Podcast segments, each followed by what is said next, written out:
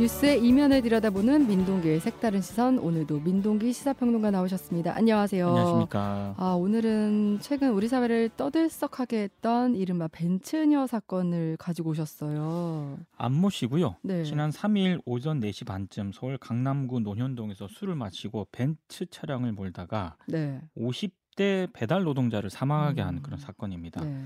문제가 뭐냐면은 구호 조치를 제대로 하지 않고 음. 반려견을 품에 안고 있었던 것이 이제 네. 언론 보도를 통해 알려지면서 더 음. 비판을 많이 받았는데요. 네, 네. 이 50대 배달 노동자는 심정지 상태에서 병원으로 이송이 됐는데 결국 숨졌고요. 아. 많은 언론이 이걸 보도하면서 언론이 벤츠녀라고 이제 보도를 해서 네. 사람들이 벤츠녀 사건이라고 많이 알고 있습니다.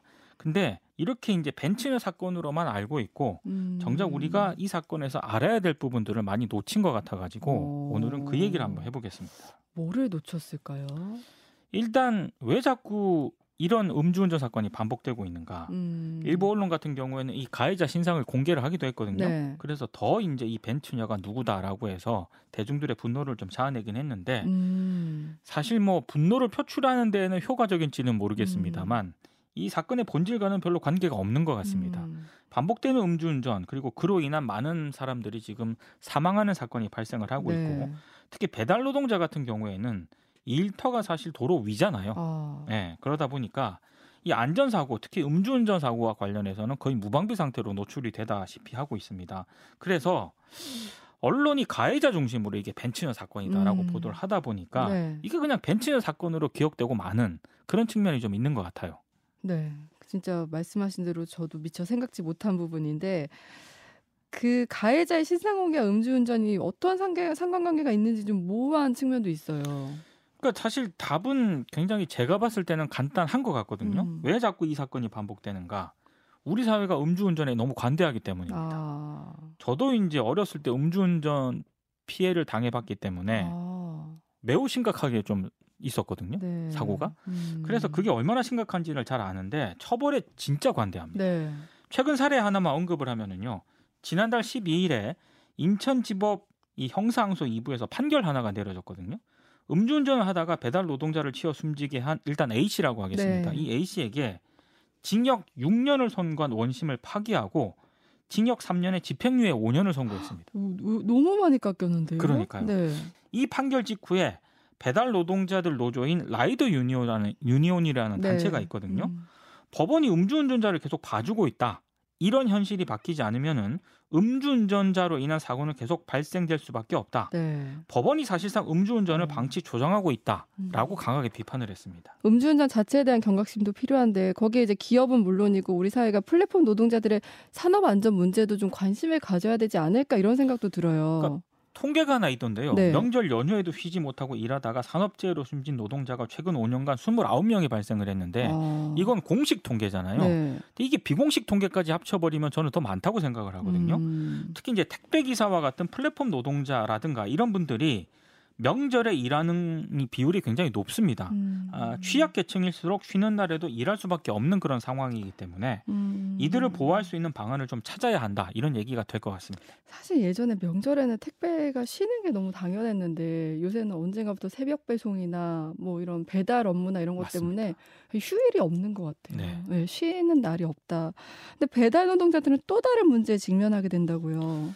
사실 저도 이번에 그 배달 노동자가 음주 사고로 사망하면서 알게 된 그런 사안인데요. 배달 노동자들 사이에서는 우리는 잘 모르지만 굉장히 공유되는 사안들이 있다라고 합니다. 가족에게 휴대전화 비밀번호를 꼭 알려주거나 아니면 유서처럼 휴대전화 비밀번호와 평소 일하던 배달 앱 있지 않습니까? 네. 그게 뭔지 이름을 꼭 남겨놓으라는 건데요. 실제로 오. 이렇게 남겨놓는 배달 노동자분들이 많다고 해요. 왜, 왜 그런 거죠? 이게 일터가 사실상 도로 위인데 만약에 네.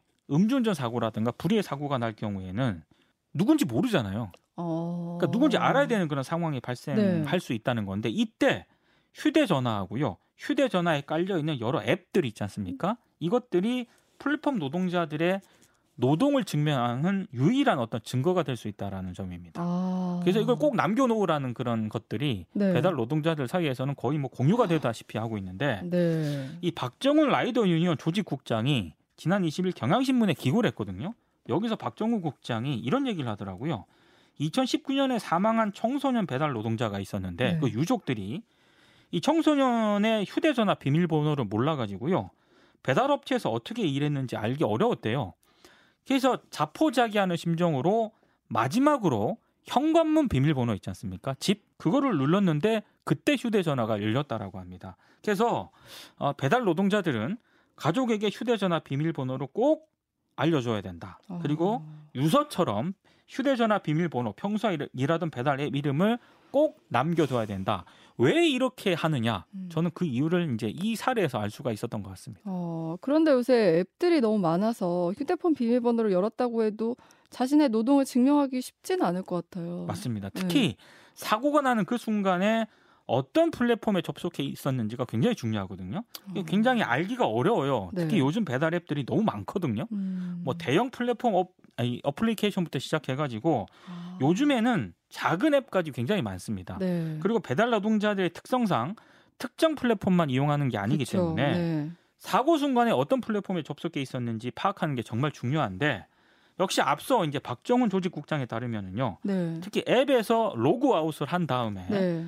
퇴근하는 길에 만약에 사고가 발생을 하지 않습니까? 이러면은 정말 마지막으로 접속한 앱 어플리케이션이 무엇인가 이걸 찾기가 굉장히 어렵다라고 합니다. 특히 음. 사고가 나면은 휴대폰이 주로 이제 뭐 액정 화면이 뭐 깨져 있다라든가 이런 경우가 굉장히 많잖아요. 네. 그래서 어, 이걸 찾기가 굉장히 어려운데 문제가 있습니다. 플랫폼 기업들은 노동자가 앱을 종료하더라도 노동자 위치 정보 수집이 가능하거든요. 어. 그런데 이렇게 수집된 정보를 이 노동자의 산재 예방이라든가 산재 보상 처리를 위해서는 거의 활용 못 하고 있대요. 그러다 보니까 기업 입장에서는 굉장히 활용을 잘하지만 이 배달 노동자들의 안전과 관련돼서 이 데이터가 활용된다는 그런 얘기는 거의 없는 그런 상황이기 때문에 이 부분에 대한 고민도 좀 필요한 것 같습니다. 어, 저는 앞서 이제 앱에서 이제 기록이 있다 했을 때 그걸 왜 입증하기 어렵지라는 생각을 한 거예요. 왜냐면 네. 앱은 기록이 어디 다 저장이 돼 있으니까. 근데 기업들이 그런 정보는 공유하지 않고 그렇죠. 이렇게 위치 정보는 또 파악을 하고 자신들은 다 파악을 하는 반면에 네. 그 이제 노동자들의 안전을 위해서는 제공하는데 굉장히 소극적이다 이런 얘기죠. 어떻게 보면 업무를 효율적으로 하기 위한 그런 차원에서만 이런 데이터들을 활용하는 거네요. 사실 그거 필요해죠. 네. 필요합니다. 기업들 그거 해야 되는 거 인정한다는 거고요. 하지 말라는 얘기는 절대 아닌데 문제는 배달 노동자들이 이렇게 음주운전 사고로 사망하는 사건이 발생을 하지 않습니까?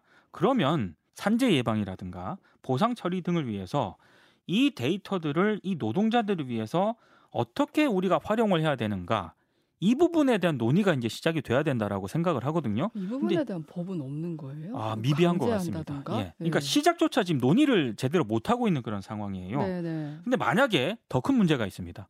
본인 명의로 이 휴대전화를 사용을 하고 있으면 그나마 괜찮은데 음. 뭐 여러 이유 때문에 다른 사람 명의로 휴대전화를 사용해서 일을 하는 분들도 네. 있거든요. 이런 경우에는 정말 어렵대요. 왜냐하면 일단 왜 본인 소유 휴대전화 번호가 아니냐. 음. 이제 개인정보가 불일치하니까 데이터를 요구할 수도 없고 음. 요구를 한다 하더라도 뭘 증명해야 될 것들이 너무 많은 거예요. 그러다 보니까 이제 굉장히 어렵게 되는 그런 상황이 많은데 한 가지 좀 생각을 그걸 정리를 하면서 좀 씁쓸했던 게 네.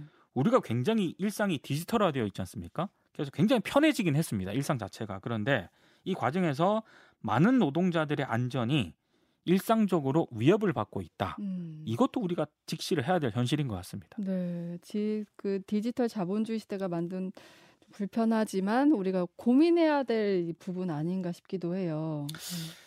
마지막으로 좀 알려드릴 사안이 있는데요. 네. 이번에 그 50대 배달 노동자 장례식이 있었잖아요. 네. 근데 유족들이 기자들의 출입을 막았대요. 음. 그러니까 이게 자극적인 언론 보도 때문에 유족들이 굉장히 많이 괴로워했다고 하더라고요. 아, 그래서 앞서도 언급했던 그 경향, 경향 신문에 기고했던 그 박정훈 조직 국장 있지 않습니까? 네. 장례식장에 들러서 유족에게 이제 마지막 인사를 하고 나오는데 밖에서 기다리고 있던 기자 한 명이 이런 질문을 했다고 해요. 첫 질문이 보상이 어떻게 되었느냐. 음. 음, 전 취재에도 최소한의 인간에 대한 예의 같은 거는 필요하다라고 보는데 네. 어, 이 부분에 대해서는 좀 언론계 종사자들도 많은 고민이 좀 필요한 대목인 것 같습니다. 네, 언론계 보도 행태에 대해서도 반성을 해야겠다 생각이 들고요. 그 배달 앱 같은 경우 사실 편리함 때문에 저희가 뭐 수시로 이용을 하고자 그쵸. 하잖아요. 낮이나 밤이나 이용을 했는데 그 안에 배달 노동자의 그런 위험함, 생명권 이런 것들이 달려 있다는 부분을 오늘 좀 새롭게 저도 생각하게 되는 것 같습니다. 지금까지 민동기 시사평론가였습니다. 고맙습니다. 고맙습니다.